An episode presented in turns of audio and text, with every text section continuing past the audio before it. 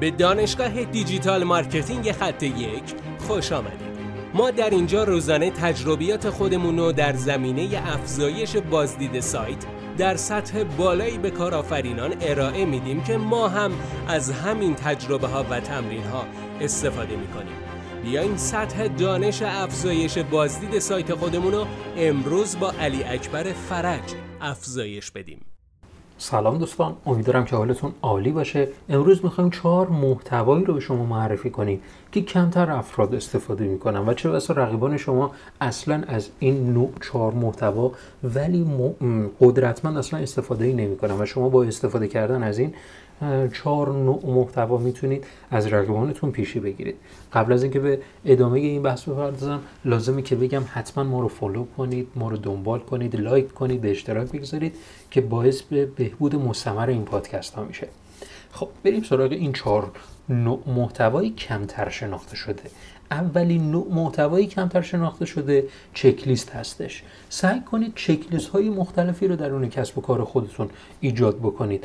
چکلیست خرید یک کفش مجلسی با دوام چکلیست خرید یک پتوی مسافرتی.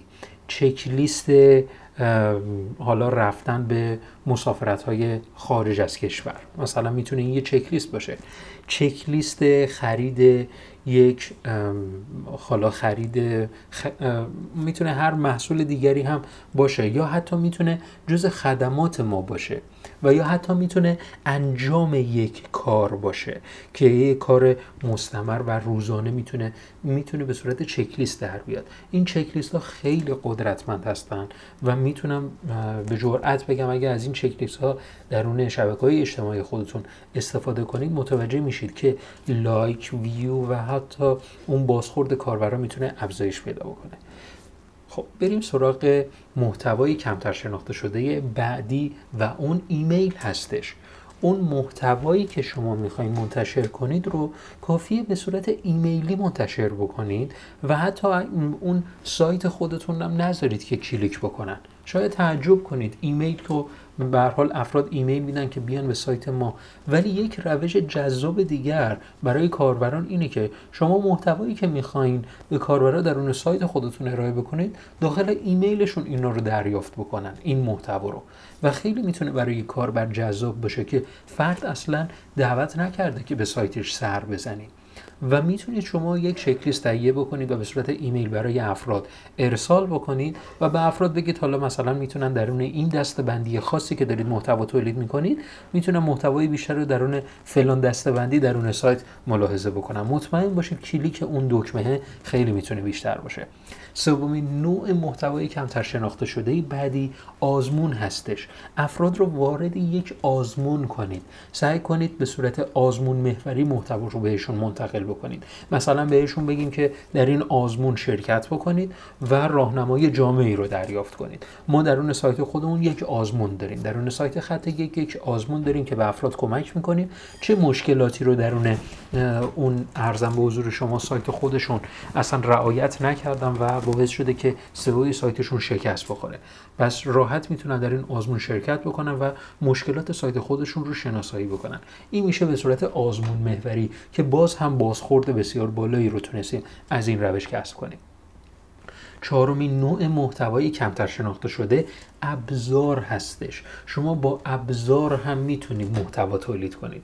ولی باید بگردید ببینید چه ابزاری رو ما می‌تونیم برای کسب و کار خودمون ایجاد بکنیم که با این ابزارها می‌تونن می‌تونید کلا به مخاطبتون بیشتر کمک بکنید. ما یه ابزار داریم به نام ابزار عنوان ساز این ابزار عنوان ساز به افراد کمک می‌کنه که محتوای خیلی بهتری رو تولید کنن. این برای اون دسته از عزیزانیه که به حالا تولید محتوا می‌پردازن و می‌تونن با این ابزارها کاری بکنن که محتوای بسیار زیادی رو ارزش بسیار زیادی رو برای مخاطبان تولید بکنن. برای نمونه دریافت این ابزارها می‌تونید از ابزار عنوانساز استفاده کنید. ما این ابزار عنوانساز که رایگان هم هستش که درون سایت هم قرار داره کافیه که در گوگل search کنید عنوانساز و یا درون سایت خط یک dot com برید و از منو روی ابزار عنوانساز کلیک بکنید و استفاده کنید. امیدوارم که از این چهار نوع محتوای کمتر شناخته شده حد اکثر استفاده رو ببرید. حتما برای من کامنت بنویسید که به بهبود مستمر می‌تونه خیلی کمک بکنه. موفق باشید. بسیار ممنونم که این جلسه با ما بودید. لطفا نظر خودتو برای ما بنویس و مطمئن باش که خونده میشه. برای دسترسی به منابع بیشتر بر اساس موضوع امروز که می‌تونه به شما در digital marketing کمک کنه به سایت خط یک dot com سر بزن. راستی برای اینکه جلسه فردا را از دست ندی حتما ما را دنبال کن.